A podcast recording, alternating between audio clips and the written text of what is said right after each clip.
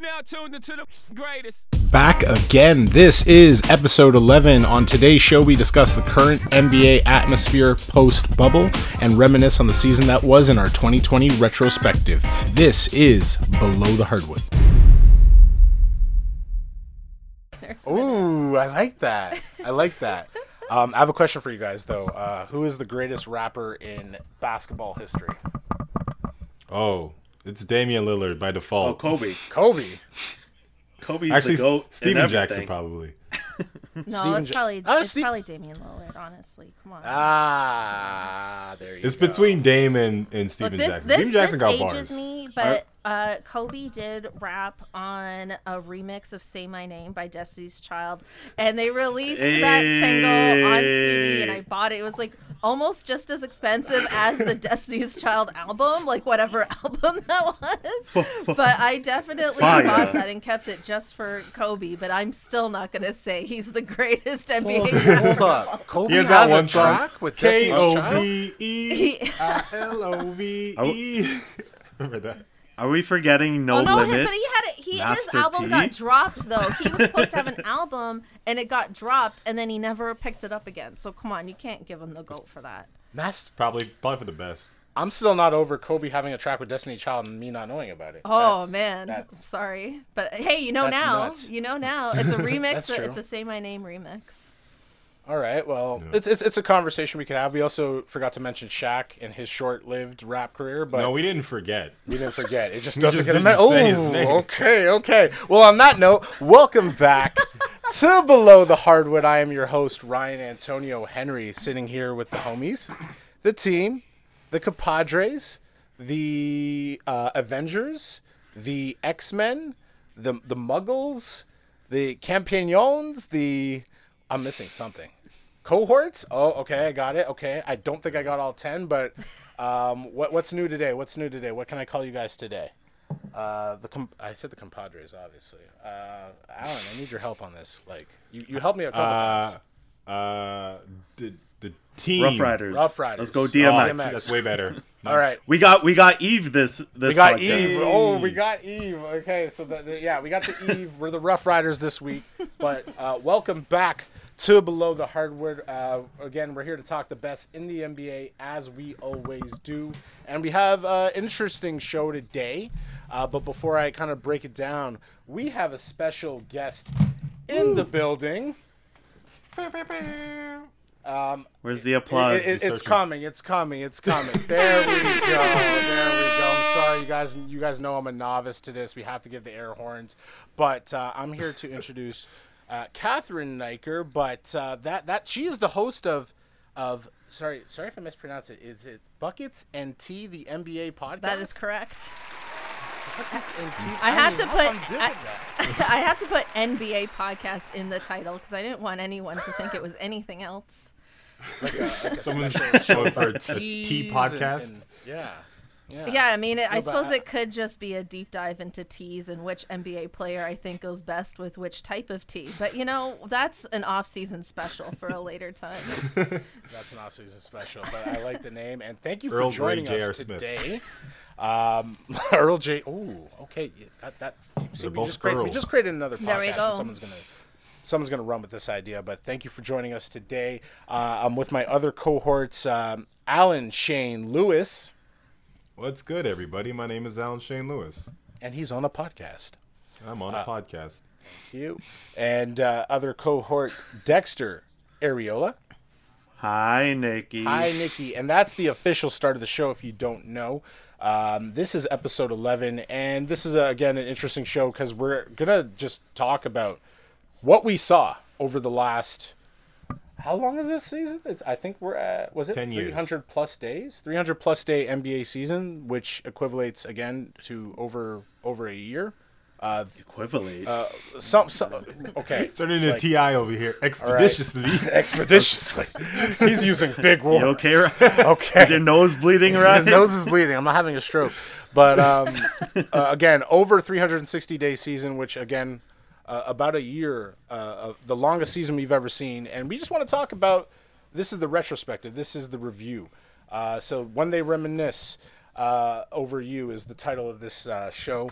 And but before we get into the kind of 2020 retrospective in the NBA season, we're here to talk the news, the notes around the league because although the although basketball is done, basketball never really stops. So the news is coming out like wildfire uh, since the season has ended. To start this off, let's talk about the Clippers because we love the Clippers on this podcast. We're we're a Steve Clipper centric podcast here, where where guys just like to really tell how they feel about everyone's favorite favorite team in Los Angeles. So.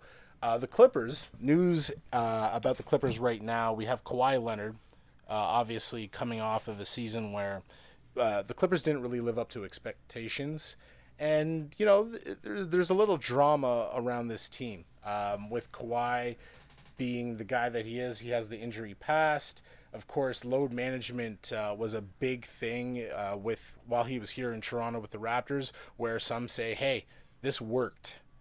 the Raptors got a, a ring out of it. Everyone's happy. Um, but we look at the 2020 season, and load management was again um, looked at and frowned upon by a lot in the league. And apparently, the Clippers bench and Clippers players uh, in the organization, maybe even uh, some of the staff, weren't too fond by this uh, preferential treatment Kawhi was getting. And uh, Alan, what was the word that they, they called it? Bristled. bristled. They Yes. were they were reportedly bristled about Kawhi's uh, preferential treatment. Um, do they have the right to be pissed? And yeah, let's let's give it up to Alan here. I, I think it's really funny to see Lou Williams respond to that, and he's like, "I don't know what that word means," and I legitimately believe him. I don't think he knows what that word bristled means.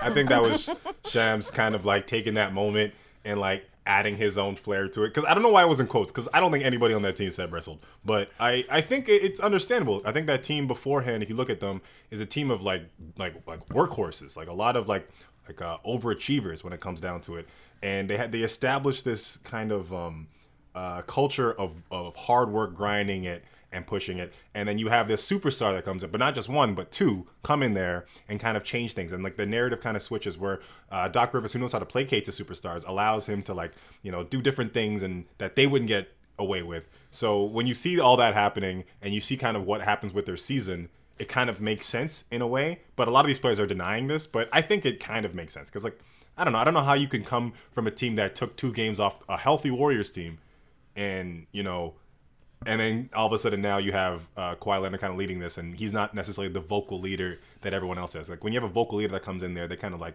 kind of nip at everybody else and kind of put, themselves in a, a position. I think the Raptors did a good job of just embracing Kawhi Leonard. I think that's a good thing about Nick Nurse and Kyle Lowry and the leaders that we have already there. But when over there, there was you know there's really nothing going on, and all of a sudden he comes over, and now everything has changed, and the narrative is now about Kawhi Leonard, Kawhi Leonard, Kawhi Leonard. So yeah. All right, all right, and and and, and, you see it. You kind of want to compare it to what the Raptors did and what Clippers did. With the Raptors, it just looked like he fit. The Raptors have a mold. Um, in the last five years, we have an identity, we have a mold, and I think that that's sticking. And Kawhi fit that perfectly, where he just kind of left to the he, yeah, seriously. Um, he just he just kind of he just left, and then i everyone was just expecting this to work and gel immediately. But uh, Ca Catherine, uh, how do you feel about one? it- Do the Clippers have a right to be mad at Kawhi for getting preferential treatment since he is a two-time champion and he's a proven superstar? I mean, listen, they might have technically the right to be upset, but they don't have the privilege to be upset. Okay, that's really what it is. Superstars across the league always get preferential treatment. Uh, like you said, Alan, he had preferential treatment in Toronto, but both the organization and as a fan base accepted that. They accepted him for who he was, and we were we were actually winning games without him during the regular season, which also helped because that we weren't salty because we weren't like losing every game that he wasn't in. But truth is, he's the superstar. He can have preferential treatment. He can live in San Diego if he wants. He can fly in, be a helicopter if he wants. If he's late, he's late. Sorry, Lou Will, but like you're the sixth man off the bench. You don't oh. have that kind of privilege. That's just what it is. And it's like, I'm not trying to hate on it, but it's like every team that is successful knows their role and they buy in. So if you're going to let your own ego get in the way of that, then it is what it is. And I think the big mistake that the Clippers made, and Alan, you you alluded to this, is that I think they thought Kawhi Leonard is a leader, and he's not a hmm. leader. And your best player isn't necessarily your leader, because like here, Kyle Lowry was still the leader, and in San Antonio, he wasn't the leader. So I think now, like you hear like little rumors about they're trying to go after Rajon Rondo or somebody like that because they realize they need a vocal leader and they don't have it. Nail on the head. Nail on the head. Um, no, no, no, no. That, that that was that was like that was perfect. Like he he literally. I saw a tear. Apparently, new report is that he came out and says uh, privately Kawhi has asked for a point guard, meaning I miss Kyle Lowry Yeah, because Yeah, Kyle exactly. Lowry You know, I was going to say, you know where a, a point guard is? Ontario, Toronto. I don't know why I said it backwards. Toronto, Ontario. You had and I will say Canada, this Ontario, again, Toronto. That's where I'm from. he had a Hall of Fame point guard. As much as people don't want to call Kyle Lowry a Hall of Famer yet, at least people outside of Toronto because they're obviously hating. But um, he had a Hall of Fame point guard. So, but Say, uh, saying Kyle Lowry's not a Hall of Fame point guard, you're just admitting that you don't have league pass. And why would you say that? Why would you say that? You're just admitting, you're telling on yourself, like, I can't afford league pass. That's what you you're go. telling me. I only watch YouTube highlights. That's what you're trying to say. Okay, I get it. But uh, Dexter, uh, what, what's your take on again the, just the Clippers? It's like every week we get news about them. Um, so now they're jumping on Kawhi, and he's getting a little bit of blame for this. So what do you got? to Uh, what's your take? well, the Clippers knew what they were getting into with Kawhi. And when they got him, they were all happy. They're going fishing. you know, me and Paul George are best friends. Oh, we're doing all this stuff together. But at the end, you can't be salty about it. Like, you have to keep that same energy. Be like, you know what? We lost, whatever. Lick our wounds and then let's go. You can't be, oh, now I'm salty. Oh, he doesn't play all the games. You watch what happened the last season. You know he's not going to play all the games. So what are you salty for? just because you didn't win a championship. You guys were like, while you were fishing, you're like, oh, we're gonna win a chip. We're gonna do all this stuff, and then now you're salty about it. You gotta lick your wounds and move forward. And shout out to Steve Ballmer, Just cuz. billionaire bomber club boy. Ballmer Club, Billionaire Ballmer Club. Wow, triple. That's B- the worst club. hey, hey, Levar might come after you, eh? Lamar, Levar might have Just because a- Alan hates him so much, billionaire bomber club He's boy. so weird. He's so fucking weird. I, I think we're gonna trigger games. trigger Levar to call into this show at one point, but um, no. I just I gotta say this too. Like Ty Lue's coming in there, and I think Ty Lue's probably a perfect fit for that kind of like animosity and what's going on there because he knows how to handle all of this. You know, he was he like he's the type of person who would who would stop LeBron if LeBron's talking too much. He'd be like, "Hold on a second, I'm the coach. Here's what I got to say." And he'd do the same thing to Kyrie as well. So him coming into that position, I think he can kind of recalibrate what's going on there, and uh, hopefully Beautiful. he doesn't because I want the Clippers to lose. Beautiful, beautiful segue, Alan. Um, because yeah, um, obviously with the Clippers' demise, all this news is coming out with their team. It's uh, it's the end of the basketball season. What are you going to do? But Ty Lue signs a five-year deal to become head coach of the Clippers. Um, the big thing for me in this was actually Billups starting his uh, coaching journey, uh, being named as an assistant coach. So um, yeah, like what what's the best fit here? Uh, to be honest, I kind of wanted to see it in reverse. I want to see Billups with his first team, but uh, Catherine, just to uh, kick us off on this one, um, uh, what's your take on Ty Lue taking over reins uh, for the other team in Los Angeles opposed to LeBron James? I mean, I think this is a great fit. I think this is a really good win for Ty Lue as a coach. Uh, even though he won a championship with LeBron, it, it seems as though he has a lot to prove. You know, like that seems to be the narrative around him, and I think this is a great opportunity for him to do that. Um, he has walked into a situation with championship expectations before, so I don't think that's going to bother him. Uh, Chauncey Billups is uh, a champion and a point, a former point guard in this league, so I think he's going to get a lot of respect. Uh, I do think that anyone who has uh, too big of an ego to be on the same team as Kawhi Leonard or, or Paul George is going to be gone. Like, I think any of these role players that may still have issue will probably get traded for other role players and they're going to establish a new culture. I think they'll be able to do it and I think they'll do well. I don't I'm not saying they'll win, but I think they'll you know, Yeah. yeah. I think they got the right head coach um, in place. Ty Lue, um, as much as um, we haven't seen as much as of him, you kind of get the vibe that he doesn't, you know, play up to egos too much. I think he can have his players in line. And Kawhi Leonard's not an e- egocentric guy. He just wants to play basketball. So as long as Ty Lue's able to give him the right plays, set him up in the right spots, let him control what he needs to control, I, I don't think you're gonna have an issue there. And and I think it's the Kawhi whisperer, if you want to say like that's that of the of the options available, that's probably your best guy to get the most out of Kawhi. But Alan, yeah. Yeah, I, I- think it's not like yeah, like the Kawhi whisper in the sense that he has to like understand that Kawhi needs this extra treatment, this kind of preferential treatment, but at the same time also kind of handle the egos of other players and kind of blend that all together. And I think that's what he will be able to do. I think that's something that's in his wheelhouse of things that he's he's proven to have done before.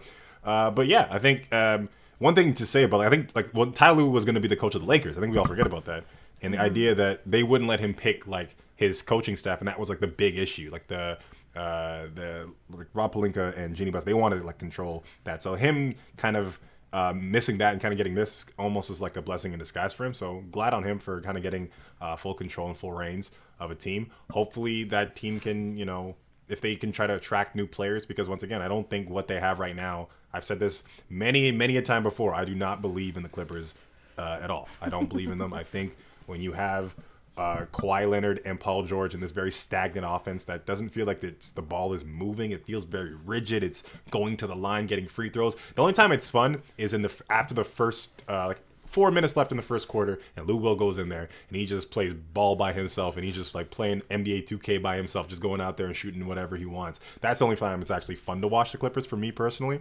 But uh, yeah, I think it's a good opportunity for Ty Lue, and hopefully he gets to prove himself. And and if it doesn't work out, give Chauncey Billups like five five minutes, and he'll be the coach, like a little Pez dispenser. You pull one out, the next person comes up. And That'd that's be the next crazy coach of the, the Clippers. if he got fired and then they just went back to their assistant coach again for the second time. That that'd be awesome.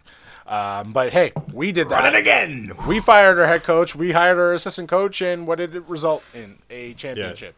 So Delete- But Masai's a god. Yeah, delete any uh, audio of me bad mouthing Nick Nurse before I gave him a chance. If I ever said anything about that, I'm in that club. I'm in that club. I I was may a, have- I was a I was a Dwane Casey Homer, obviously with my connections to Love and the Mavericks, but I was a Dwane Casey Homer, and Nick Nurse proved me wrong.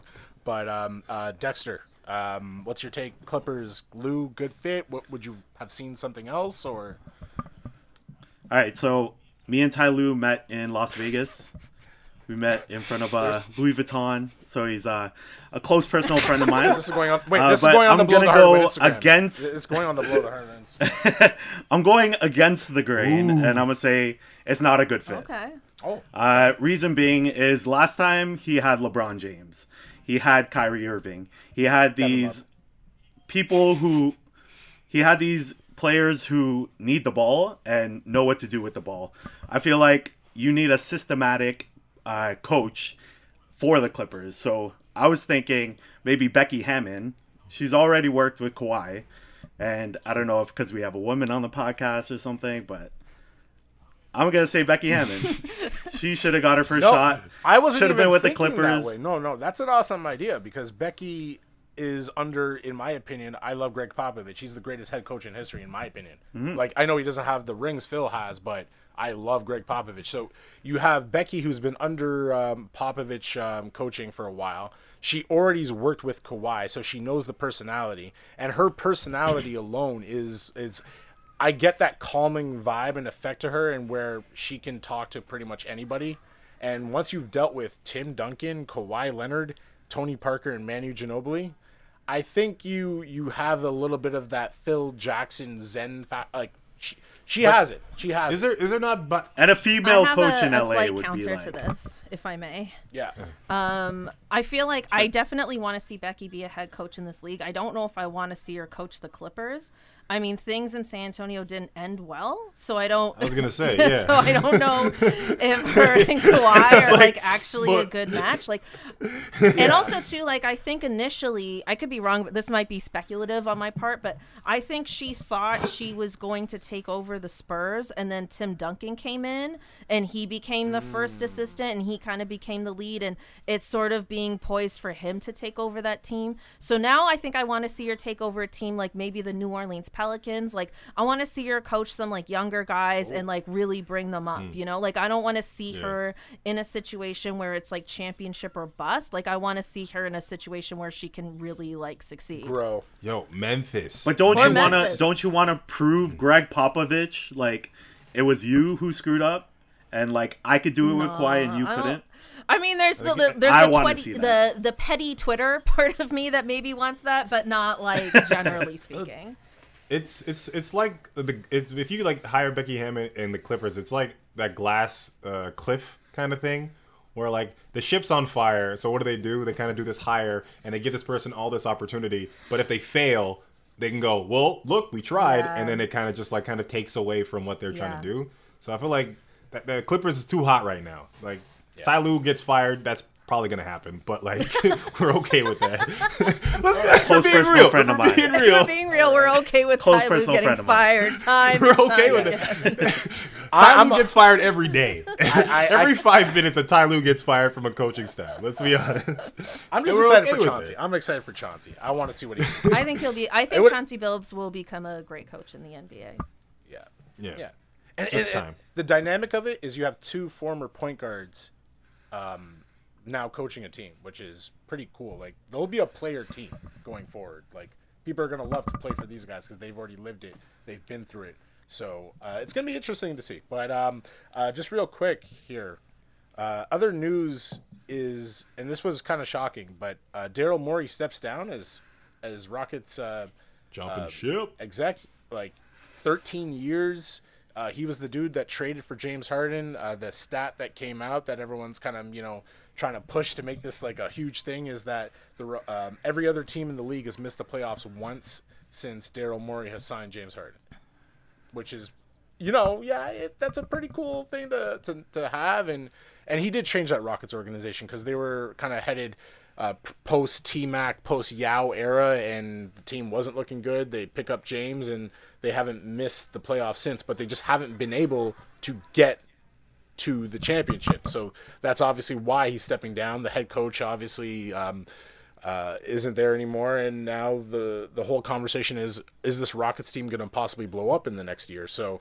Um, Dexter, let's start off with you here with with uh, the Houston Rockets. What is what do you think this means for the Rockets going forward that Morey has stepped down? I think they're gonna get players more than six eight, taller than six eight now. Uh, so I think they're headed in the right direction. Ew. Sanders. Ew. I heard they're going for Dwight Howard. I think Dwight's gonna do a a world tour of the teams he played for. right all his wrongs. He won with the Lakers. He won in Orlando. You see where I'm going? Charlotte. Charlotte's Atlanta, next. Houston. He's going on world tour, so uh, I think they're gonna throw away a lot of their analytics. I think their analytics team is gonna get cleaned out. I think they're just gonna go for the best players now. I think you build around Westbrook, you build around Harden, and stop doing all this bullshit with six six centers. So, so you think small ball, small ball is done? I It's done. But like, just, just, It's but look, done. looking at the play, There's gonna be lineups with small ball, Yeah. but I don't think you could have a starting lineup small ball. you wouldn't suggest possibly trading Russell Westbrook? Oh hell no, that's my guy. Oh, of, cour- of Close course personal not. friend. Of course not. Of course not. We were on the beach of Houston, right. in Houston, All in front of a Louis Vuitton store. drinking sangrias. All right, Alan, Alan, um, what what does this mean for the Houston Rockets? Who are they going to become? Do you see the team possibly blowing up? Talks maybe Russell Westbrook's not the right guy. Like, what do you see next? Of course he's not. But that place is on fire. That place is on fire. Uh, it, it, you could see, you read the tea leaves when uh, Mike D'Antoni was like, "Nah, I'm, I don't want to come back." he was just like, "I'm good." You know, he left. Now Daryl Morey's gone, and now there's talks about Westbrook and like either the Knicks or whatever thing like that. But I don't know where you go from this. You you you have a very undersized team, like Dexter was saying, uh, a system that only worked. Uh, it worked really well. I was afraid of that was going to be the new NBA. I was like, I don't want to see this. I don't want to see Nope. where a team just shoots 43 point sh- shots and that's basketball. I didn't want to like they don't rebound, they just shoot threes and that was a game. I was afraid that was going to be the new the new normal. I didn't want it and I'm happy it failed. Uh, but I don't know where they go from here. I really don't. Like I, I think you you have to find a coach that has a system that can uh, use the pieces that you have, and also somehow you have to trade these monumental contracts that you already have on some of these players. Like, four is it forty million dollars for Westbrook? What's he what's he getting right now? Something stupid like that. Something around there. Underpaid. Oh, underpaid. Stop this! Stop this! Um, Eric Gordon's caking off them right now. Yeah. Um, they're gonna have to find new people to bring in. You cannot go back in with this team again and expect to win. So, uh, Catherine, I, oh, yeah, I, I just want to say one thing. Shout out to Daryl Morey for this trade. Uh, James Harden for Kevin Martin and Jeremy Lamb and two first round Oh, Yeah. picks. don't don't hate on Kmart. Don't hate you- on Kmart with a broken Kmart. shot. I will. I don't I know. will I don't know on what Kmart. Kmart is. Like, He's in a Where is he? He's in a Kmart. I He's working in at a Kmart. There we go. Don't He's a hate on manager at Kmart. Kmart in Sacramento, and we all know that. And his weird jump shot, I never liked it, and uh, and yeah, it's it's crazy that he turned that trash into what is treasure. It's, I it's mean, look from from the. Rockets' perspective, the James Harden trade is the trade of the decade. You know what I mean? Like it, it was just, Mm-hmm. and it's to Daryl Morey's, I guess, legacy as a good GM. Like, I I agree with Alan. Like having D'Antoni choose not to stay, having Daryl Morey choose not to stay. The writing's on the wall. And so it's like if Daryl Morey wanted to stay, then I feel like he could have figured out a way to trade a Russell Westbrook to get people back to try and rebuild around James Harden again because he's not like so old that you don't want to keep him and you don't want to keep building around him. You know, I don't think blowing it up completely is necessarily the right answer either. I mean, they did make it to the second round in the West. Like they're not terrible.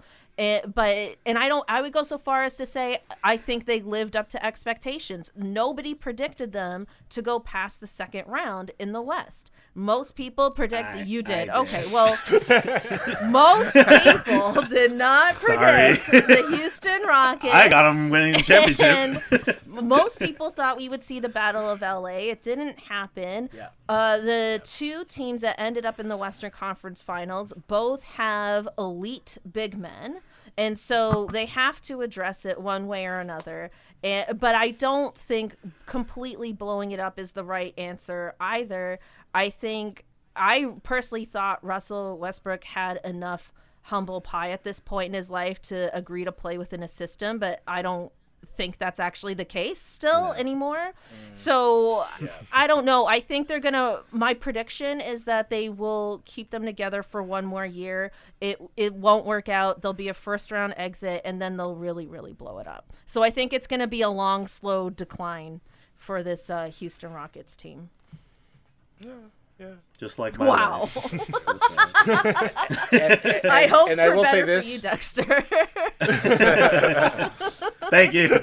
We need to fire the the the owner. And uh, I will say this just to kind of close out the first half here. No, De- Dexter has been very vocal of his love for West- Russell Westbrook and his hate for Damian. Damian Lillard on the Houston Rockets. So yeah, Dexter did say have them going a lot far farther than um, I did, and and Alan and many other people. But uh, no, no, I I think you put too much eggs in, in your basket to get Westbrook. To blow it up after one year is a little bit too much. Give it another shot. Get the other coach. See what it can do. I want to see Jeff. Um, I keep getting them mixed up. Stan.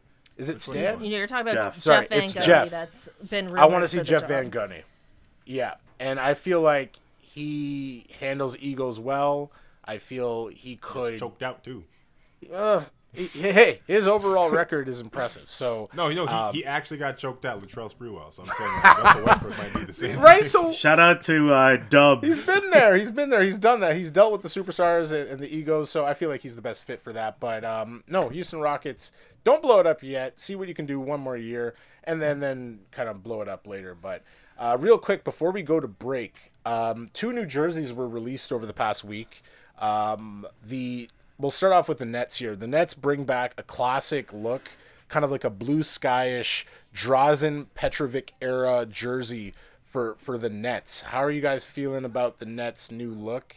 Uh, is it a, it, Is it, is it a hit? Is it? Looks like a championship Cha- jersey that's a, to me. That's a fancy jersey to wear to win 40 wins. That's really weird. That's a oh, It's championship weird that you jersey wear to that to 40 wins. You just so strange. That's a you just heard championship Alan jersey say Kevin Durant 40 and Kyrie wins. are worth 40 wins only. Wow. You th- that's that's gonna fail, and I can't wait to see Clippers East. I can't oh, wait to see that.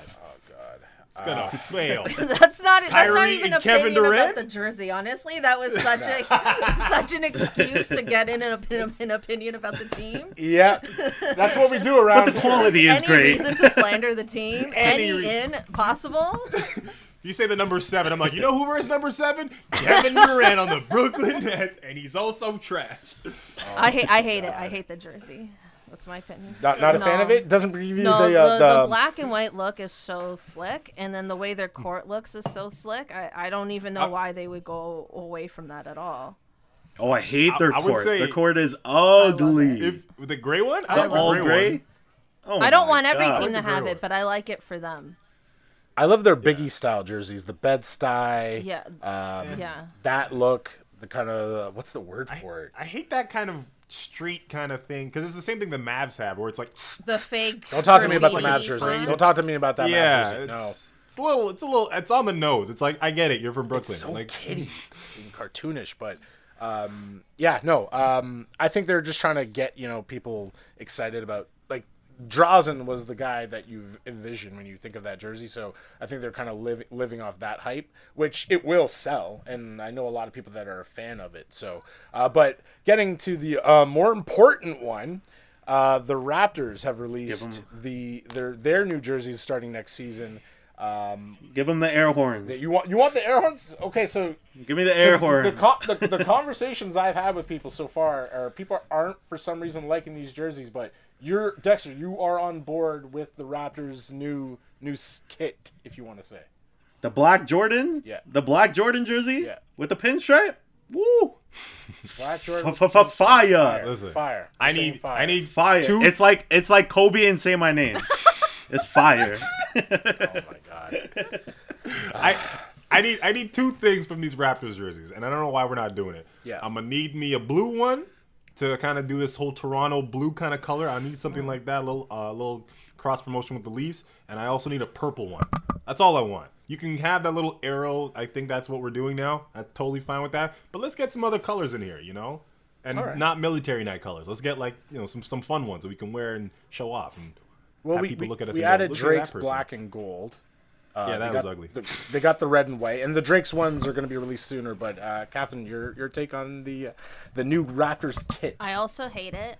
okay. I also, but I think for me it's more emotional because it's like I'm not ready to go away from this championship, post championship era that we've been in. Like, I really admire teams like the Lakers and the Bulls and the Celtics. And I guess I don't admire the Knicks, but for this particular point about jerseys, I will include them in this category.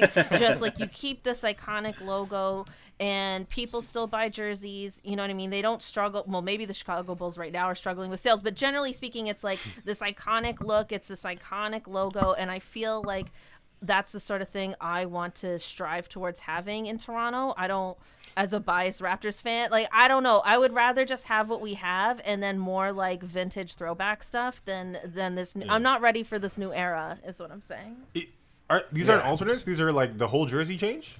I think they're gonna keep. pretty uh, I think yeah. they're gonna keep like a couple of. I like, thought it you know, was the, the, whole we have. jersey change, but I could be wrong. Oh damn! I thought they were alternates. I could be wrong. So Oh, if if I am sorry, If this is a No, full no, I have no switch, idea. that if this is a full switch, that's a pretty that's a pretty big move. But because the ones they have now are great. yeah, that's the thing. I, like 'em love and- the yeah. jerseys we have now. I don't. It just feels like a bit of a cash grab and nothing more to. Ha- but just you know whatever, Yeah. whatever. Let's take them CERB Well, dollars. they for got that. my the, the money. They got my NBA is like they got your money.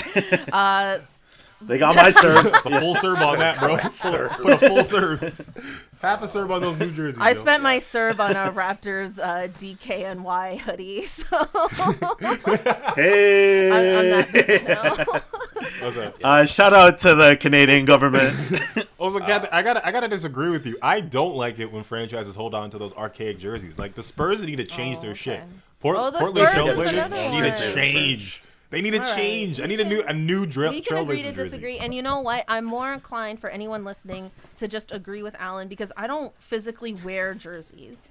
Okay? I don't like the way i look in them. I always feel very boxy. I feel like they do nothing for my figure. So i don't typically wear jerseys. I go like i said for the dkny hoodie so maybe don't take my opinion on just this Yeah, I I, Bad and bougie. I stopped wearing Bad and I bougie. stopped wearing jerseys. I stopped wearing jerseys because the people on the back are younger than me, and I'm not ready for that. I'm not ready for that. Right? So it's all throwbacks. Yeah, Like, am only I about to spend 130 bucks on a dude that's like 10 years younger than me? Like, what? I Listen, can't you do just it. It gotta hurts. lean into that Nick Nurse merchandise now. You know, you just gotta Yeah, Nick Nurse, I'll do that. Oh. Oh. A set of decorative watches, I assume. Is that what, is that part sell, of the line? he line? sells the hat now. He has Glasses, a box glasses. one hoodie. I'm ready. Get I'm the ready Nick for Nurse that. merch. Take my money. Nick Nurse. I- I actually want one of his hats. Uh, the Raptors, the Raptors got a lot of good gear, have like individual his hat. player I gear. got it, but then I got mad because it didn't have like the snap at the back. You know, and then like I can't fit my ponytail through it, and I got like big curly hair, so then it just looks weird to just have a hat on without my hair through the back. So I like, and it didn't. I didn't see that in the photos when I bought it. Mm-hmm. So then I got annoyed, and then I complained about it on my podcast, and then literally within a week he changed it up, and then started selling it oh. with the Oh. snapback. So he is listening. And I was So like, he's I think he if someone's listening, someone's listening, but I got to get more sir before I can buy a second Nick Nurse hat. Like, I need this pandemic to yeah, go a it's little, longer. priority right now. all right, all right. Well, okay, we're gonna we're gonna jump into the the actual 2020. Is it too early to call it a retrospective, a, a review? I say when they reminisce. Uh, but um, we're gonna get into that uh, right after the break, and you are tuned into Below the Hardwood.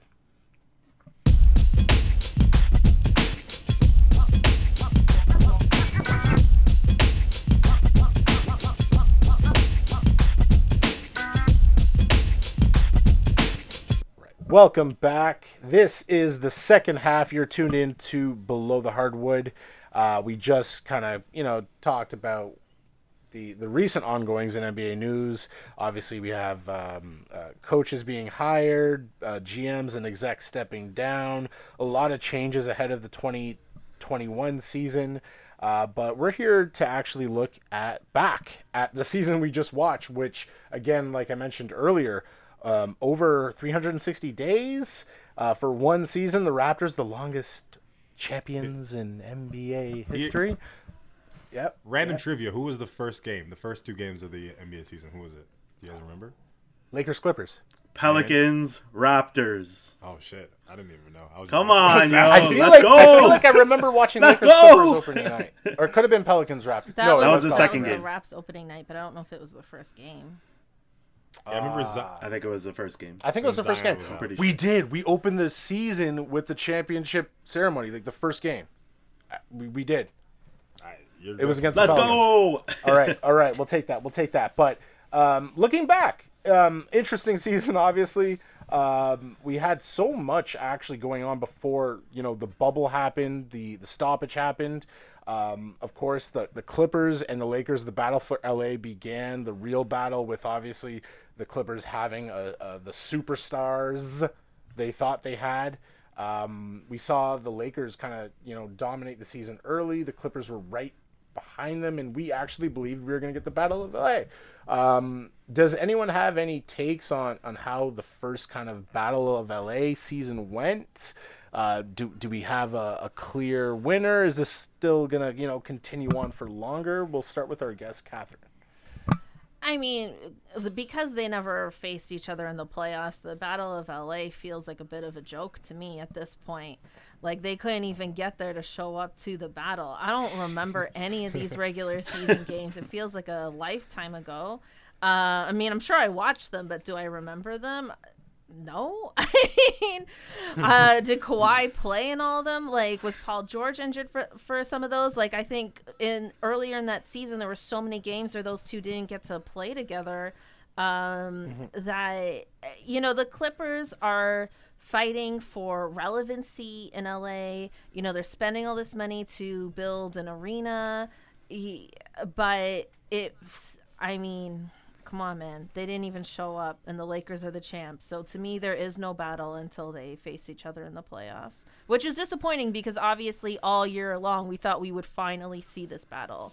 Um, but yeah, it didn't happen. It didn't happen, and the Lakers, to be honest, just from the get go this season, just they looked like they had it uh, a little bit more gelled. They looked a little bit more like the better team in the league, and, and the better team in the league won this season, if you want to say. Um, Alan, your take on either the Lakers or the Clippers in the 2020 season? Was there, you know, something you wanted to see? Maybe was there any memorable moments that you could take back? Uh, I, I just think the whole thing was manufactured from the jump. I think the media had this narrative of like this Kawhi versus LeBron, and Kawhi just won his chip, so he was anointed the great one after all this, and then he was transplanted into LA. So like finally they can talk about him because like if he was in Toronto, we couldn't talk about him. As soon as he's in LA, then he becomes this like issue of uh, goat contender, and from the jump, I, I didn't it didn't feel right. I, I kept looking at that Clippers roster and I was like, that team ain't gonna win that team ain't gonna do well. I can tell. So all this like uh, Clippers, Lakers. I know there was a lot of highlighted uh, games. I think the people who really cared about it the most were the media and also Pat Beverley. I think Pat Beverley loved those games. That one where he like blocked LeBron or something like that, and then he was just like, "Duh," you know. But Pat Bev says a lot of things. Like Pat Bev said, he got the next five years to Seth, or Seth, Stephen Curry. So it's like, what are you talking about? All right. So I, I, I don't know. I just I think it was this uh, this this media narrative that went too far and we're we're saddened because yeah, they built it up. Like it's like somebody was promoting this club, and then all of a sudden they're like, oh, by the way, they're not showing up. Like, how you gonna hate from outside the club? But you can't even get in. So like, it wasn't a, it wasn't a real thing. It wasn't tangible, and uh, and I think the Lakers. from the beginning of the season had a plan of like this is a ch- like they have a plan to get the championship. It's not just like a meeting at the beginning where it's like, "Oh, we're going to win a championship. That's what we want to do." It's like, "No, we're going to win a championship. This is how we're going to do it. I think it comes with experience. It comes with like LeBron and kind of checking players and talking to them like this is a campaign. This is a campaign. This is not a season. This is a, is a different thing. And the Clippers were off the jump, were like hitting them hard. There's early games, and then you can kind of see the difference as it kind of switched. You know, the narrative kind of switched because like the Lakers started beating them more, and then it became was it two two? I think it was an even split, and then yeah, the Lakers ended up winning the championship, and the Clippers lost three one, uh, lost a three one lead. So that's what came. That's what happened with all that. And uh, Dexter, our resident uh, Laker for life, Laker Nation, uh, Kobe Kobe fanatic, was uh, recording our last podcast in a in a 24 Kobe Bryant jersey. So, what was the 2020 season like for you for the Lakers? Did you enjoy it? Was there was there any drama? Was there something that you know you you can remember from the season that you'll kind of take going on forward? Well, you just remember Kobe. Remember when Clippers and Bucks were a thing? that was a long time ago. Uh, uh, but the Lakers season was amazing. Like you saw the steady incline and the steady decline of the Clippers, and you can't compare 17 championships to zero championships, and you can't say Battle of LA. Like the Clippers have to cover the Lakers banners at their games. Like come on, that's that's not a battle. That's just hiding. You're hiding everything. You're hiding your past. It's like I don't know. The just the Lakers had a game plan and they stuck to it, and uh, it went through the pandemic, the stoppage, and you saw it in the end. Who was holding the chip? And, and, and what I'll say, what I like kind of about the Lakers team is like you look at the pieces that they have. Um, so you got Rondo, a guy who has obviously was a champion coming in, but since the championship hasn't really, you know, been the most, you know, loved player, most productive player. He's been on a bunch of different teams. They they pick him up, but he's still a, a genius men- mentally. Like his IQ. He had a great quote. He was watching LeBron lose to the Golden State Warriors and said, "No, I need to be on this guy's team because our IQs together, we're probably not going to lose to another team for four straight games." So um, you pull him, you pull Dwight Howard uh, a fringe Hall of Famer, which people for some reason didn't want to call him a Hall of Famer because obviously he hasn't won the big one. Um, you get him; he's mad hungry for a title. Um, JaVale McGee, as much as people want to crap on him, um, he, he he he's mentally up there. He, he he's been on championship teams. He knows how to play. He knows how to win. Yo. He knows how to contribute. Same amount of chips as uh, Larry Bird. Remember Same that. amount of Don't JaVale forget McGee- that. But you same amount. you also forget that they have uh they had Avery Bradley. Yeah. And they didn't have him in the bubble. Didn't even and at the use him. very beginning of the season, they had Boogie Cousins. Just imagine if he was healthy and ready to go. Like that team would destroy. Like they could probably win 16 in a row in the playoffs. He- Here's here's something. I, I was googling. Avery Bradley doesn't have a championship under his Wikipedia page. Does he not deserve one? I think they're still waiting to actually see the official call on that because I don't think it's official. I think he, I think he is deserves it. But I think the team still has a certain amount of time to to say whether you're getting one or not. Uh, which is why the JV um, and a whole bunch of other Raptor players were weren't really announced till like I think just before ring night where they decided okay JV you're not getting one, um, Delon Wright you're not getting one. So there was a bunch of uh, it, it's it's a iffy That was topic. cold how that went But- down with Jimmy. Yeah. that Yo, if- Yeah. you don't give me my championship, give me back my Didn't points. Kyle Lowry See- ask him for his ring size and everything? Yeah. Just, I mean, just, That's just I mean, rude. That I can't imagine being asked for my ring size and not getting a ring. Just as a woman, like that. Not just, getting proposed that to. hurts a lot. Yeah, I was just curious. I didn't actually have anything planned after this. well, have fun in the Grizzlies. Oh man, that that Enjoy that sucks. barbecue. Uh, they they better give him a ring. I don't think it's up for debate. He he was on the team. He just you know COVID. It, it sucks, but you, you got to do it. But uh, um, uh, uh, other than uh, we'll, we'll we'll probably stop talking about LA teams for the rest of this podcast. But uh, the Raptors, the Raptors started a journey without their superstar. Um, Kawhi Leonard obviously left us, and uh, we saw the the growth and development of Pascal Siakam becoming an All Star last year. Um, and this was supposed to be his team. Um, and you know what? Before the bubble happened, before people, you know, kind of just jumped off his ship, he was having a good year. Uh, he was having an okay uh, season. He was an all star. Um, again, like we like we mentioned, um, it just was like what what what did we see out of Pascal? Like what can we expect going forward? Obviously, we know what happened in the playoffs. We know uh, people online are are assholes, and um, we we talked about bullying online of NBA players last podcast. But um, the thing I love about Pascal is is that it's actually it's actually what I like about Nick Nurse.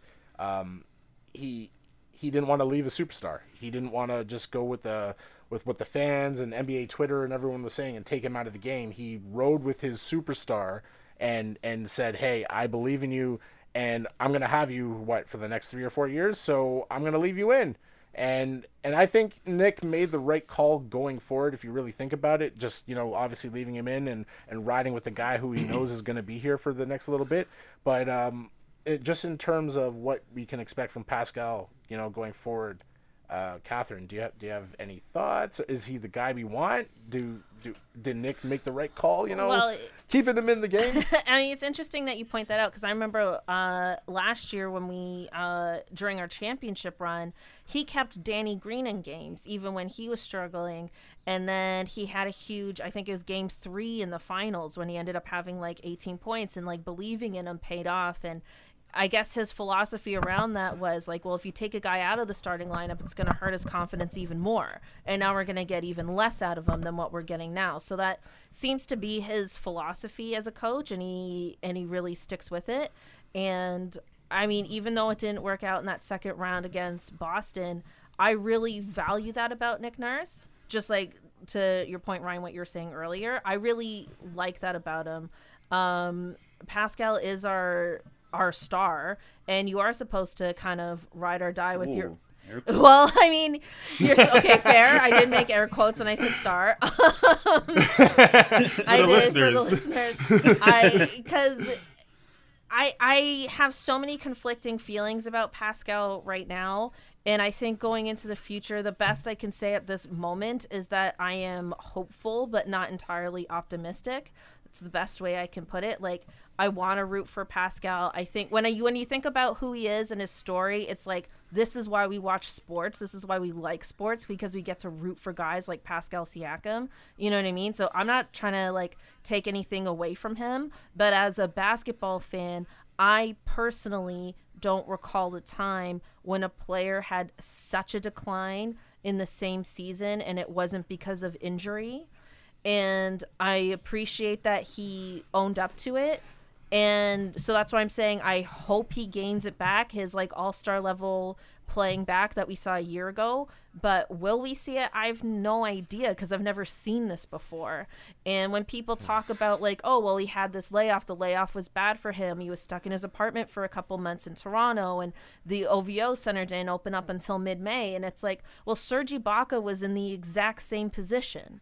He was also cooped up in his apartment in Toronto, and he didn't get to go to the gym uh, to that practice facility until the same time, and he was fine in the bubble. So I think even Pascal himself doesn't know what happened to him in the bubble. I think. Based on all the interviews I've seen, it feels like nobody really knows why he lost his mojo, so to speak. But I'm rooting for him to gain it back. And frankly, the Raptors' future relies on it. So I I feel like I'm kind of sitting here a little anxious, but like I said, I'm trying to be hopeful.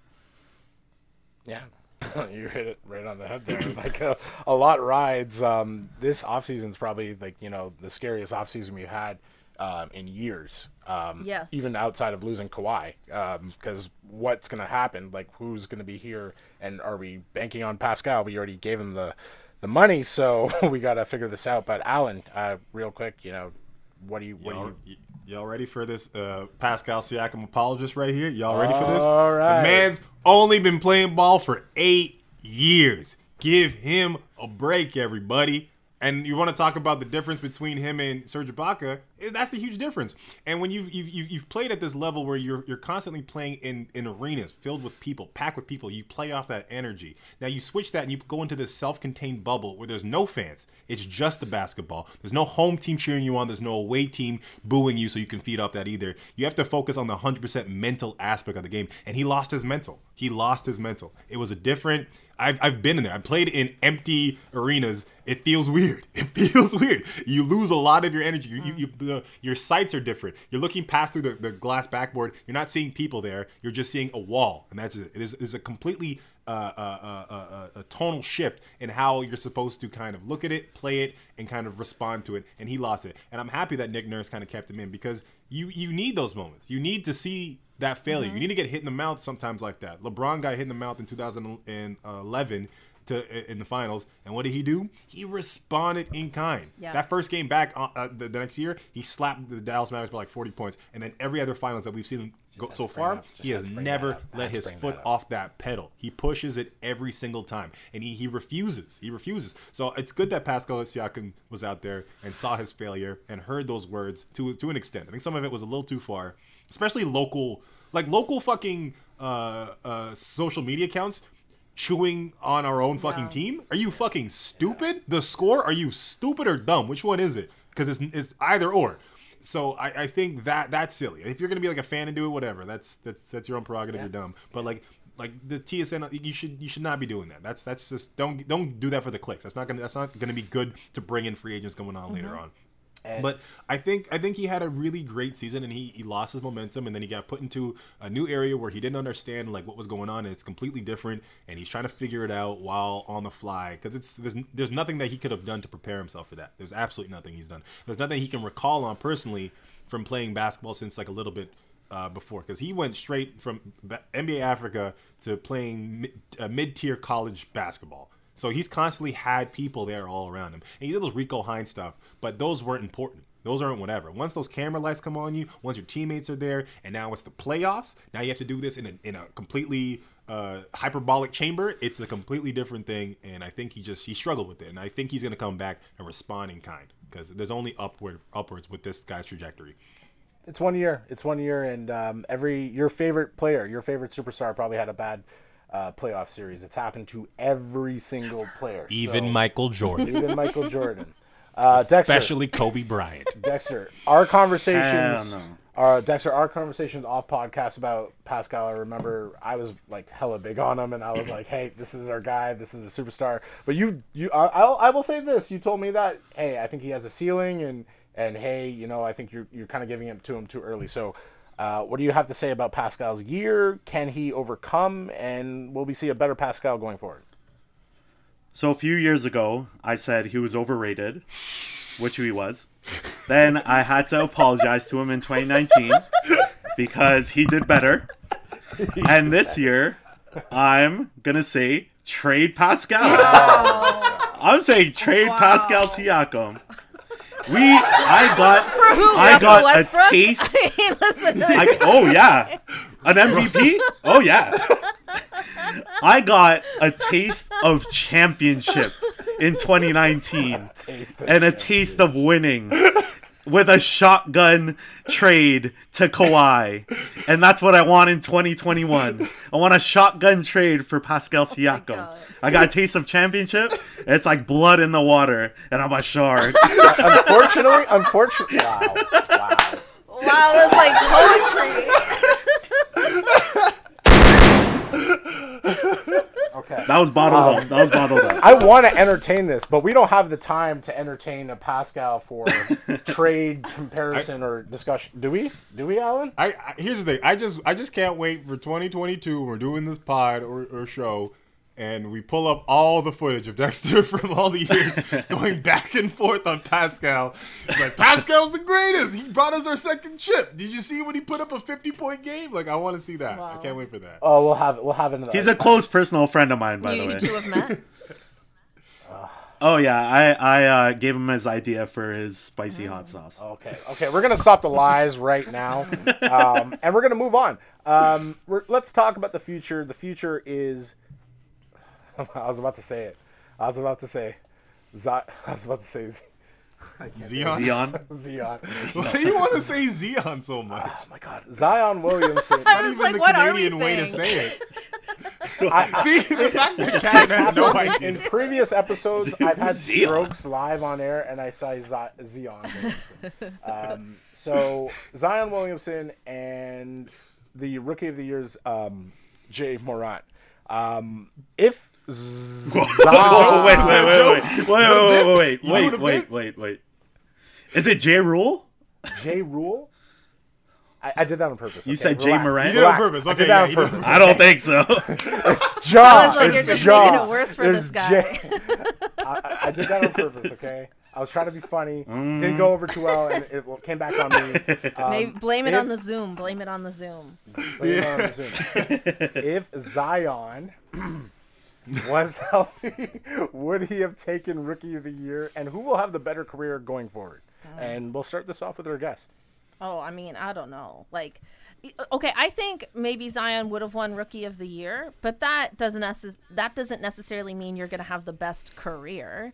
Like, I haven't been paying too much attention to the Pelicans per se, but I feel like for a year and a half, people have been asking this kid to lose weight. And like, listen, I'm a chubby coach chaser, so I am not someone to tell somebody to lose weight. Okay, like that is not my thing. But I'm just like, if this guy actually needs to lose weight, and it's been a year and a half. It, I mean, I haven't seen him since the bubble, so maybe he has been doing it since you know the last time I saw him. But I'm just like, where is this guy gonna go? Like like if you're not taking care of your body now how are you going to have this longevity that we all want you to have? So i mean i'm like rooting for zion. Like i want him to do well. I feel like i want the pelicans to do well as a franchise. Like it would be i like it when these sort of underdog franchises like come out and like really show off. You know what i mean? Like i like when they do well. I like when the memphis grizzlies do well.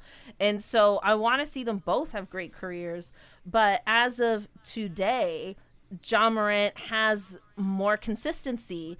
And I'm not the one to come up with this saying. Uh, I believe it's Ben Golliver uh, who says the greatest ability is availability. And so it's like, you know, you, you got to be there to have the best career. So we'll see. Yeah. And yeah, I like that. And um, Ja, Ja, just J A. Mm-hmm. I wanted one- I wanted one of you to do Very the good- whole it's very good, murder Ryan. thing, but I wasn't gonna try it. I wasn't gonna try it. But um, no, I'll, I'll sign off on that. I was big on Ja. Uh, I obviously was a big fan of Zion, but Zion. Um, listen, Said it right. listen. I know. I, said, I, I know. I said it right. Why are you laughing? When I see Zion, when I see Zion, I see Zion. I see Vince Carter. I see Blake Griffin. Oh yeah, yeah. And the one thing that these two had in common was, yeah, dunking was fun for your first couple of years and it was great, but both have come out and said, I don't want to do this anymore because it's hurt. It hurts mm-hmm. and it takes years off your your life and and you realize it's just two points. It, it's when you're dunking that makes the difference. And we saw Blake. Obviously, Blake came in posterizing everyone, and it was fun and it was great, and we loved it. But Blake became a better player when he kind of put his focus in other in other zones, and I want to see if Zion can do that. Obviously, we love the dunking now, but in five years, when dunking isn't going to matter, and we need you to have a post game, we need you to have a, a bit of a three, which you can somewhat shoot. You need to play defense. You need to do this. You're not going to care about the dunking. So it, I feel like his maturation and just where he goes, just like Catherine said, it's your weight.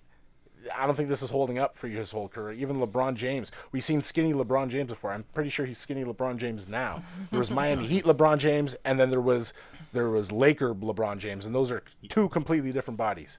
now he's thick booty LeBron James. Yeah, thick Booty booty. LeBron James. Thick Baron background Davis, players. LeBron James. Yeah, you got you got a you got a bumper. Got B Diddy. Uh, but Ryan, you talk about like dunking, like Ja Morant. All he does is dunk too. Yeah. But it's the weight And thing lands right? you're talking about. Oh, but he lands terribly. That's the thing about Ja Morant. He lands so terribly, and you don't know what's gonna happen. But you talk about tr- trajectory, trajectory. It's uh, I think Ja Morant has a higher trajectory, just because I think the league is going skinny and lanky. I think that's Yep. where the league is going. You see Kevin Durant, and now you see Ja Morant. In- And then Ingram, you can see uh, Ingram. other Durant. Ingram, yeah. And you see all these lengthy dudes just getting buckets, and I feel like that's where the league is going. All right. No, no, no. It's true. If you like even look at like that that rookie class, you have like J- Jalen Jalen Green. Um, LaMelo, he's there's- skinny. Yeah, they're all like these very kind of wiry, long, six foot nine kind of, but they can shoot and handle and do all that stuff. But um, just, yeah, just for Zion, it's it's it's weird because if you say lose the weight, where's his game? That's it. That's all he really has. He doesn't have that much of a jumper.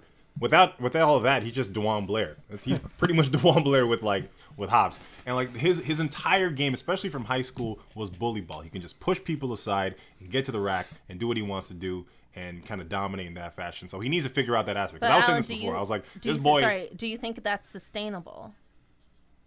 Uh, absolutely not. Okay. But he's got to fig. He's. I don't. But I don't think he's got a game after that. Right, I don't I think he you. can build anything else. I think that's just what trade him works to the Rockets. that's what they want. Pascal for Zion Pascal the Williamson right now. Three Just way shoot trade. threes, save Russell your Westbrook. knees. God damn it! All right, all right, But- all right. I, I, I, yeah, I think, I think if, if, if Zion didn't get was as hurt as much as he was, I think the NBA would have made sure he was rookie of the Yeah. year. The NBA made sure that bubble worked for him. They're like, True. you need, uh, how many wins do the Pelicans have? You need that many wins to be invited to the bubble, and that, like this entire thing was built so he, he can get in there. So I think he would have won that. But yeah, for sure, Ja Morant has gonna have a better career. I think he has a better understanding and basketball knowledge that we haven't really seen from Zion. And um, yeah, once Ja Morant gets that three going, it's over. It's over, ladies and gentlemen. I think So we're we're across the board that Ja is going to have the better career, and and I think it's it's all for the same reasons: the weight, um, the sustainability, and you know, just we've seen what Ja can do, and the fact that he had the Memphis Grizzlies in playoff contention before Portland just absolutely went nuts was enough to give him the Rookie of the Year and show that he's going to be a, a threat for again the rest of the league for years to come. Um, we did have a couple. Let me other- ask you guys something. Hold Yeah. on, I have a question. Uh, if say the the awards were announced at the end of the year, so after the championship, do you think it'd be Tyler Herro as the rookie of the year? No. No, Yeah. You still think it would be Ja Morant? Yeah. yeah. Well, because those uh, Tyler- awards okay. are based on the regular season, regardless of when they're announced. Oh, I'm saying say it extended to the end of the year. Say you counted I counted mean, playoffs. he's rookie you of the playoffs, everything. but I don't know if he's rookie of the whole season. Yeah, He was also- consistent. He was also, consistent. John on the Morant, Ja Morant, though that that last game to the the play-in game against Portland, that was Yeah, Yeah. it was good really ass good. basketball. So I think he really made a case for himself there. Like if it wasn't made before, it was definitely like kind of made and solidified at that point in time. Yeah. Shout out to Tyler Herro, Also, yeah, yo, fuck Tyler Herro. close personal friend. Also, your knees have a finite amount of jumps. As Dexter, all I did when we played basketball as a kid was just try to dunk after everything, and I didn't work on anything else. And right now, my knees hurt. They're always on fire. They collect fluid, and my back hurts. So you know what? I say do it all. Do it, young kids. Keep dunking when you're 18, 20. Who On, cares? on the next episode of Below the Hardwood, will Allen's knees hold up, or is this the end of his podcasting career? Um, you can you can hear that next week. But um, again, a lot of stuff happened this season. Um, OKC, I'm not going to spend too much time on it, but huge surprise. Um, experts had them 0.2 percent. Was it two percent or 0.2? 0.3? uh, of making the playoffs. And CP3, we thought he was going to get traded, and he wasn't even going to play a game in the jersey, and he just went point god and led a bunch of misfits to a playoff spot and at least one win in their last uh, series. But Well, that went um, to didn't that go obvious- to seven games? I think it Yeah, went yeah, seven. that went Just went, seven. oh, sorry, my bad. My apologies. Seven. Sorry, I was thinking about um, another team there that LeBron gentleman sweep. But um, uh, OKC could have literally been. Sorry, I meant to say they were one game out of uh, possibly going up against LA and, and that uh, that team. But um, I guess this is just more recognition for CP3 than anything. Um, I don't think the OKC Thunder are going to be a threat going forward, and there's talk about CP3, you know, leaving. So I think we'll we'll leave that to the side unless you, any of you guys had to say anything on the OKC year. He, I think you just got to give Sam Presti some some love. I think he made a great uh, bamboozle trade where he just robbed Houston Rockets of their entire future and made it an, a great team. Shai Gilgeous-Alexander, yeah, can't I can never say his name, but uh, he's yeah Shay. There it is. That's it. That's all I'll do. He, he he's he's a great player and they have like a really good future and I think. He did a great job with that roster, and I think he's not getting enough of the credit. I think they keep giving it to Donovan and CP3, but give it up to Sam for Sam Presti. But I think the Thunder with Sam Presti, you you always talk about the future. You never talk about the now. It's always the future. Oh, look at our future. Look at our future. Okay, when's the now? Like nothing has happened since Kevin Durant. Well, to yeah, but there's- how 'Cause many, they had how many draft picks did they get from the Paul George trade? Yeah, but that's the future, An- right? an That's- entire class But There's- that, there's but nothing is winning. the thing Well- to talk about with them. It is the they are. It the is future. the future. Or I, I think when you have a play, when when you have when you when you brought in Paul George, you expected to see like a really good Paul George, and I don't think once again Russell Westbrook is that dude. So that was the problem. That was the problem. And once the cap has been lifted, the hindrance has been gone, the blockage of the drain has been pushed through, the water will flow, and then you will see wins, and you will see you know this You got me Ray Charlesing. you got me Ray Charlesing. this guy's going no no no no none of this but I, it's true i think i think russell westbrook was the problem and he's gone I think Westbrook went further than OKC. I'm just saying that. I'll leave that there. All right, all right. Um, and just one real, win one more or two more wins sorry real quick here, we saw the return of Carmelo Anthony back into the league full time on on a roster again. I just want to know, um, Catherine, do you see him getting staying with the Blazers, or is he going to be at least on a team next season? I could see him staying with the Blazers. I mean, he did well. Like I think the problem with Carmelo before was that everyone thought he wouldn't accept a supporting role. But now that we've seen him do that, I think he had just as much of a redemption arc as Dwight Howard, as Rajon Rondo. Like, sure, he didn't, you know, win a championship, but I mean, he showed that he's willing to be that supportive veteran guy. And I think there's probably a lot of teams that would be happy to have his 10 to 15 points a game. Yeah, yeah. Like, and a lot of teams could use it, and I think this was great for him because uh, he was, in a way, strangely and weirdly blackballed from the league for some reason, and it it just made no sense it made he no also sense. he he should have he should have joined the lakers that would have been a nice little chip for him right there it could happen. Could happen. I think. But he uh, decided to go with the most overrated player in the league. Okay, stop this. russell westbrook Oh my he god, the Russell. he played in houston before that they, they didn't overlap oh, I like that. I like that there. Okay, okay, all right. Um, and just uh, real quick on this one because I know you guys don't like talking about my Mavs, but um, we saw a rise of a new potential superstar, Some may JJ call him a superstar right now. Yeah, definitely JJ Barea. Um, we saw a guy who actually was uh, what was it? Uh, fifth in MVP. Sorry, fifth in MVP voting, third in MVP think he was voting? higher, I think he? he was higher. I think he was third in MVP fourth? voting. Uh, no, no, it was, it was wasn't fourth. third, He he was was fourth. fourth. He was fourth. He was fourth. Uh, fourth in MVP voting. Of naturally, of course, we're talking about Luka Doncic. Um, this was the year of Luka. This was the guy that we did not expect to see this kind of jump. And there goes Alan ha- Shane hating on the Mavs again. But real quick, any thoughts about Luka Doncic and what his star is? Is he going to be the next all-time He's the future for sure. No doubt. I mean, I'm not a Mavericks fan, so I'm not like trying to even be that person. There's no like bias like influencing this take. Like he really is like Stop feeding Ryan. he really is the next uh, perennial all star in this league. I won't. I'm not gonna go so far as to say he's like the next great. Like I feel. I mean, I don't know who that is. I don't think we've seen that person yet, and we're still, as far as I'm concerned, in the LeBron being great era.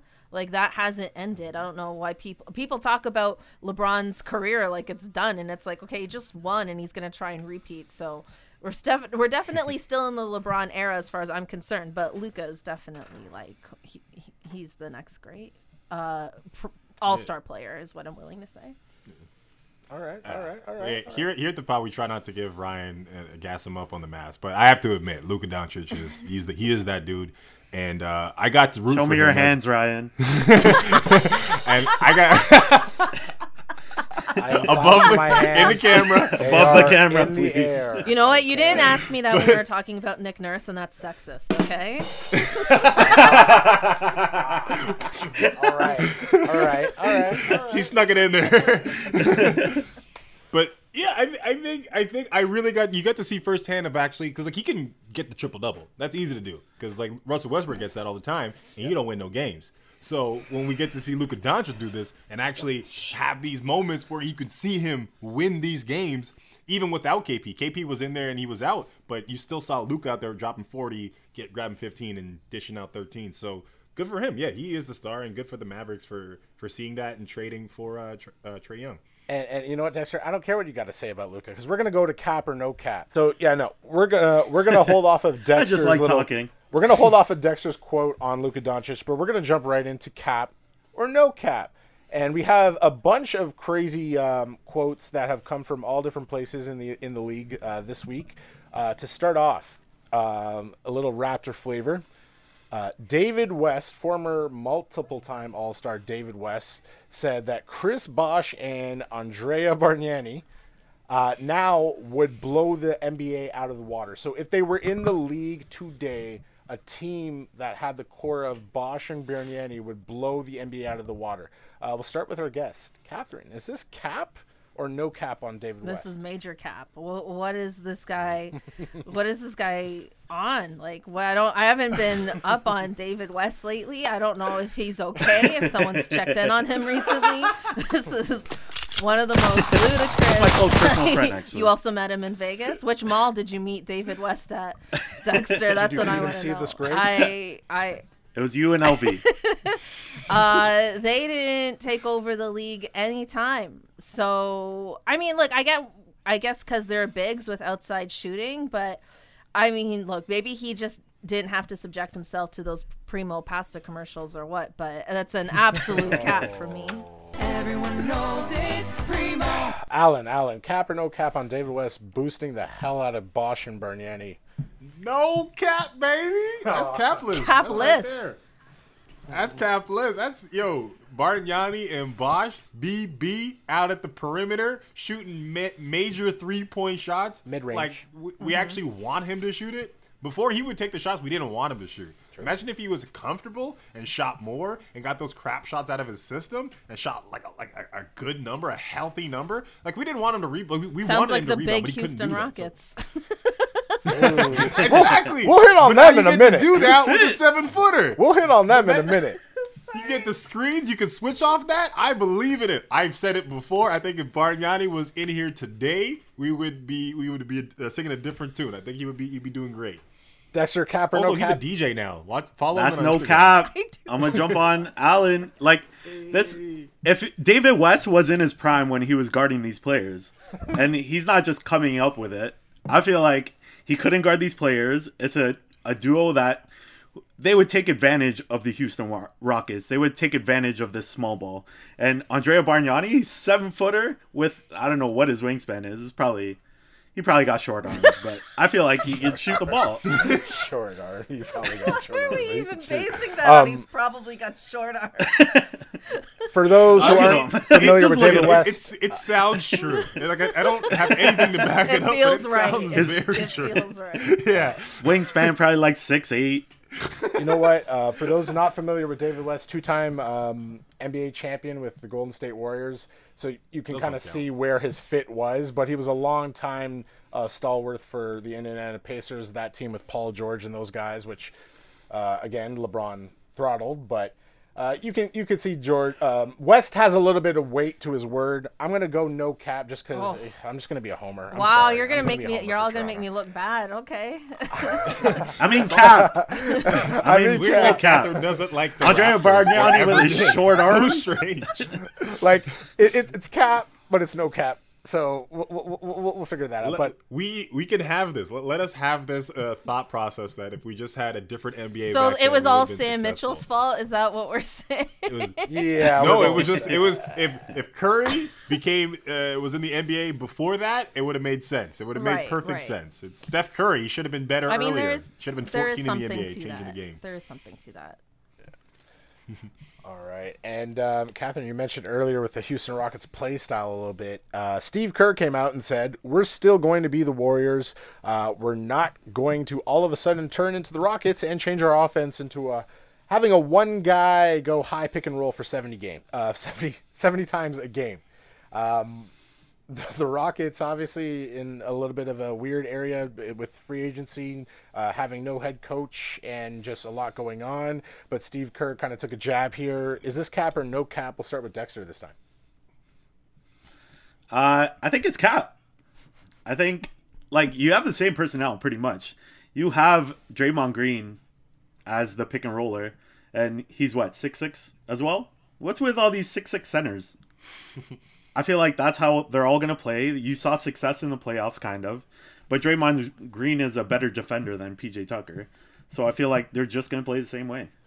You just have more outside shooters. Uh, I think you got the Warriors got a little bit spacing. Well, they but they both got good spacing on that team, but uh, we'll see. They're the same team, man. I, I think everything comes down to what they do with that second pick.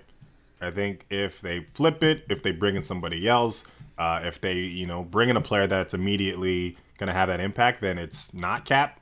But I think it's Cap because here, without without other than Eric Paschall, uh, the the Splash Brothers, Wiggins, Draymond, and uh, let's go Kevon Looney. Name one other Warrior. Lee, Malcolm Lee, something That's Lee. not even his. That's not even his David first name. Still on the team, right? Ooh, Said Wiggins is still on their team. Yeah, no, I, I said Wiggins. I said Oh, not no. Wiggins. Okay, Okay. My, my bad. Yeah, Chris, uh, Marquese Chriss. Oh, there it is. Oh, there it also, is. have Let's Jordan go, baby. Poole, Kev, you, have uh, Alen Smailagić, I don't know what. and Juan Toscano Anderson. All right. Oh, that's my close personal friend right there. hey, they, they, Oh no, sorry, yeah, Catherine. No, no, I shouldn't have been interrupting. It's my bad. No, no, no. this is this is this is kind of how we do.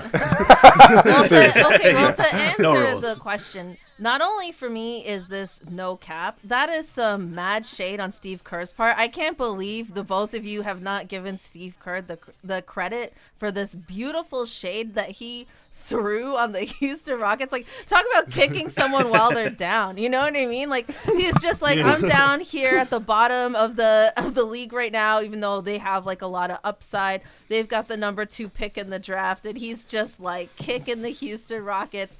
I love this. Uh, I I don't see a single lie in anything that Steve Kerr said. Um, you know, and I think it was a weird experiment that the Houston Rockets have tried that has appeared to have failed because, like we said before, uh, Daryl Morey and Mike D'Antoni would be there if they still believed in what they tried to build. So, also with all the players that you're mentioning, Alan, it's I believe that the Golden State Warriors are going to be very active this offseason. When the time comes. I think a lot of these players are going to get traded, and they are really going to go all in on this uh, next season. But we'll see. We'll see. We'll see. Maybe maybe Pascal. Oh my god. oh my god. Oh lord. Pascal and Paschal together. If I'm there's a, gonna if there is a Pascal for Draymond Green trade, I will burn my DK and my hoodie. Okay, it, consider it burned. consider it burned. Also, also, I didn't I didn't realize the shade to the Rockets because my brain just kind of has shade for the Rockets at Right, a normal fair, fair, frequency. fair. So I just heard it and I was like, oh yeah, that makes sense because they're shit. And then I just like went on with my day. That- that's where he was going with that. That's where he was going with that. And you know what? Yeah, yeah, yeah. That, that makes sense. I'm Yeah. going no cap. I'm going no cap. Uh, championship team. They they got better play. I'm sorry, they got a better playbook than the Rockets. 70 times a game, pick and roll. That's For that's sure, what they do. sure. That's all they do. Like, come on. One thing I was robbed of this year was watching the Warriors burn, watching them crash and Mm. burn. Because like, if Kevin or Kevin Durant, sorry, if Steph Curry was out there while these losses were happening, that would have felt so good. But the fact that he was just sidelined and all these losses happened, didn't it was like bittersweet. It was like, oh, I don't want to. The fact that they like, turned they're already dead. wasn't Stop beating really them by because of him. fifty. It was because he wasn't playing. Remember the Raptors spoiled his debut? Yeah, go look at that. TNT. God. um, real quick here, Marreese Speights. I'm not hating on LeBron James. He's a great player. For me to play against Kobe and Bron is like night and day. You gotta put some respect on Kobe and uh, MJ's name. Cap or no cap? Let's go to the person that I know is gonna be rattled by this most, Alan. Listen, Marreese Speights needs to shut the fuck up. wow. He a champion. Marreese he Speights a champion. he also looks like Mike Tyson. We don't talk about that enough. How about that? No, I with think, his I friend on his head. I don't know. I think I think I think it's Cap. I think it's just Marreese Speights is he was part of that the kind of Warriors kind of feud with LeBron James. So obviously it's going to come with a lot of animosity. The same way you see with Kendrick Perkins. Kendrick Perkins played with LeBron James, so you're going to see him kind of boost LeBron. So it always comes down to where these players kind of lie in their allegiances is going to kind of change and inform how they kind of view these goats and these great players. Personally, I don't think we should be having this conversation anymore because LeBron is the goat. So like, why are we playing any games anymore? Like, He's the best. He's the best. If you switch LeBron and Kobe and Michael Jordan on different teams, Kobe would have ten you think we're gonna get? championships. He would not. Kobe Kobe oh, Bryant probably could 11. not take Sasha Pavlovich to the goddamn NBA Finals, and we all know this. I don't know why we're pretending that he, He took would. Vujacic. I would have Vujic over Pavlovich and Boobie Gibson. Get out of here. Catherine.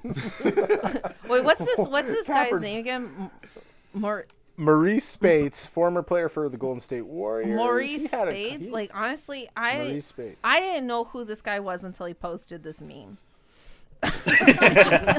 Like, Shade, straight up, shade, shade. I had no idea who this was. I I noticed he was verified, uh, but then he also like he tweeted Ooh, blue this that like what Ryan said as like a meme, but then he put the caption like just say or like I'm just the messenger or something, Just the which is some coward bullshit. Like if you're gonna say it, really just say it. Um, but also like.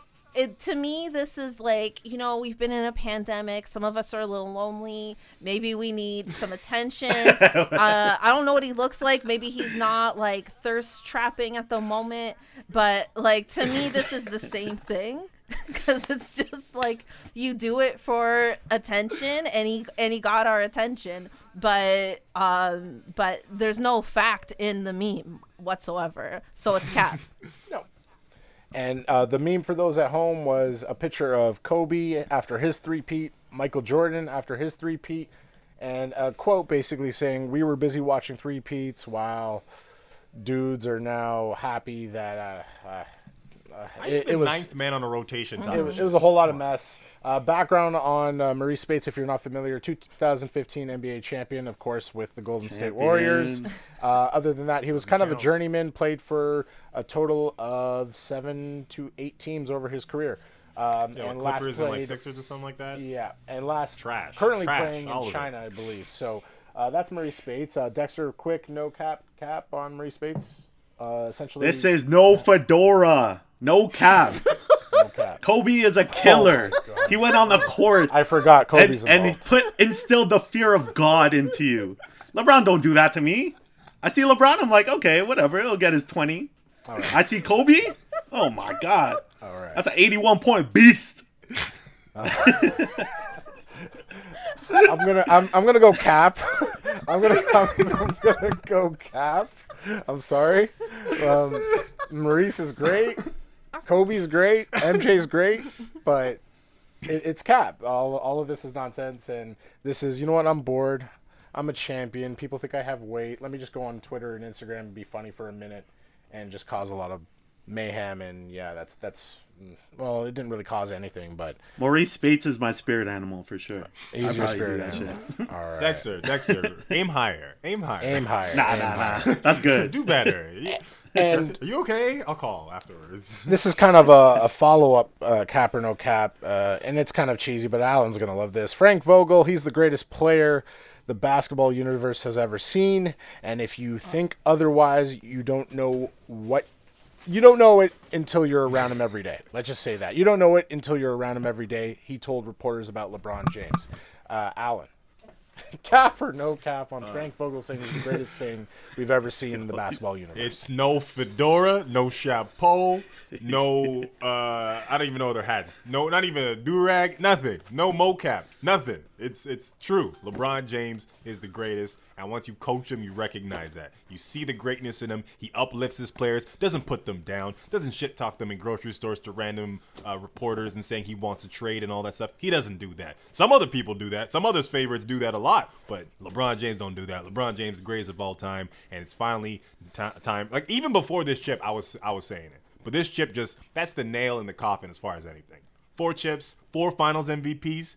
Who else has more Finals MVPs than him, other than than Jordan? That's it. Kobe don't got that. Kobe got two Finals MVPs. Remember that.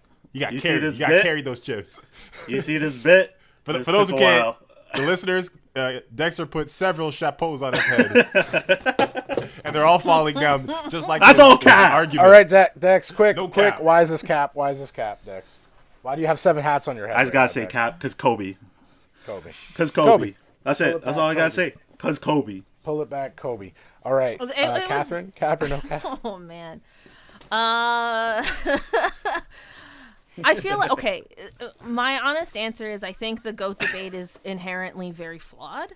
Like we never watched Bill Russell play. We never watched uh Kareem Abdul-Jabbar play. So it's like we have this like opinion and about LeBron or or MJ or Kobe, who's like typically a top 10 player, but okay. Um, uh, I think it's highly nuanced when you really break it down. Um, but I think if Le- if LeBron can pull off yet another championship, this debate becomes less and less nuanced. And I think people don't want to give it to LeBron because he hasn't been as well liked across the world the way Michael Jordan like captivated people, you know what I mean? But then we didn't know what we didn't know Michael Jordan was a bully in real time either. We only learned that after the fact. So it's like I, I just it's like it's I can't give it a real answer, but all all I can say is that LeBron is the greatest player of our generation, and I think that's completely undisputed. And I mean, I have rooted against LeBron James for the vast majority of his career as a Raptors fan, eh, but I think I will absolutely miss him when he's gone, and I don't know if I'll see someone greater. No. No. All right. So I, there's no cap Twitter or there's no cap or no cap on it. I'm just like, Yeah. I'm still waiting to see LeBron play this Abs- out. You're abstaining, yeah. I think I think if Twitter existed when Michael Jordan was around, they would Yeah. roast him. You can't be out there gambling at three o'clock in the morning be- uh, before a playoff game without Sports Illustrated or Shams or Woj tweeting something about this and just like Twitter exploding. So I think LeBron did it the, the right way and for so, So long, and so consistently. It's crazy. 17th year Finals MVP. Even Kareem didn't And do he's that. had a spotlight on him since high school. Yep. yeah. Yep. And, and you, you guys hit it on the head. Uh, social media is a thing, and it's a different era, and that's where I come with this goat debate. Am I ready? Uh, like I said last week, am I ready to give it to LeBron yet? No. Will he be the greatest of all time by the time he retires? Yes. Simply because there's an amazing chart out there that tells you who has the best, most points, the most rebounds, the most assists, the most blocks, the most minutes, the most playoffs this, playoffs that. LeBron pretty much beats Jordan in every single category. The only thing that Jordan has over him is yes, the rings and a couple other Finals MVP. Oh, well, not Finals MVP, but actually no, Finals MVP. Yeah, he's got yeah. he's Um, got two more. and then the regular season MVP. So he has the big guys over him, and that's what the Jordan fans are clinging on to.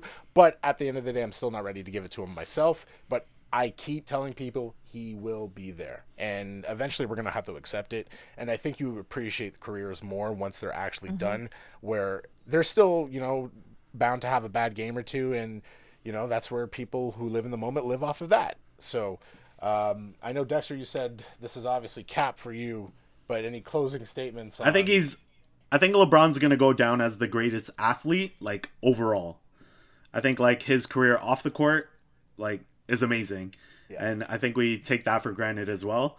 Like you talk about other people's off the court problems, LeBron is pretty much flawless, and I think if he if he keeps going with the social justice BLM stuff, I think we'll see him as like this legend in like history.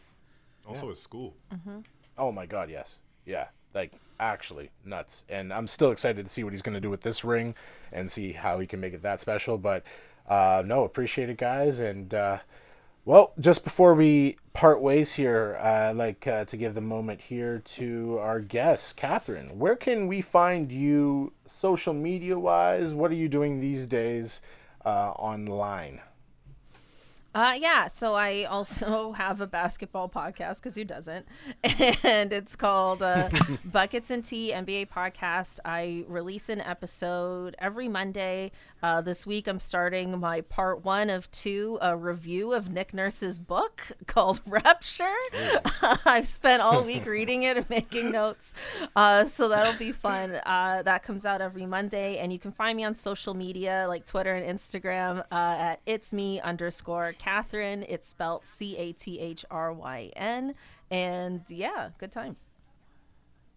Awesome, awesome. And that's Buckets and I was, I was- Tea. I was asking for your hands on the camera. As Hands Yes, on the about it. you, camera. Thank you. yes, yes. Anytime you Quality, profess your love on this show, we need your hands Oh, is Where we that can is see that them, a little bit my- Busta Oh yeah, yeah. Sorry. I It's oh a- my god, I missed the joke. I missed the joke. I'm so bad. I'm so bad. I missed She's the like, what? joke. My own joke. I missed. I missed my own callback. You're So terrible. For those we new need to stand up Cathryn, back I'm Rusty. big Nick Nurse fan, big Nick Nurse fan, but who isn't? Uh, and uh, I think it's that time once again. Dexter. You can't Dexter. hear anything, right? But play my mother, mother music. No. All right, you catch me on It's My Dex Life on Instagram. Don't forget the G. Living my Dex Life. You Oh didn't my even god. know you're on Instagram. Living my Dex Life. Don't forget the G. the bottom triple of the G. I never go on. I just go on to creep. Come on. You know what it's there for. yeah. You can find him again, my living my Dex life, and that's why that's his theme music.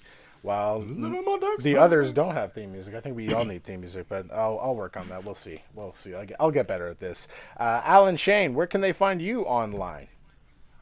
Uh, you can find me everywhere. You can go uh, the Alan Shane on Twitter, Alan Shane on Instagram, and I don't know if I'm on any other websites. I think I'm on TikTok. You could, you could look at look at look at me on TikTok. I do those dances. He's dancing in a cash.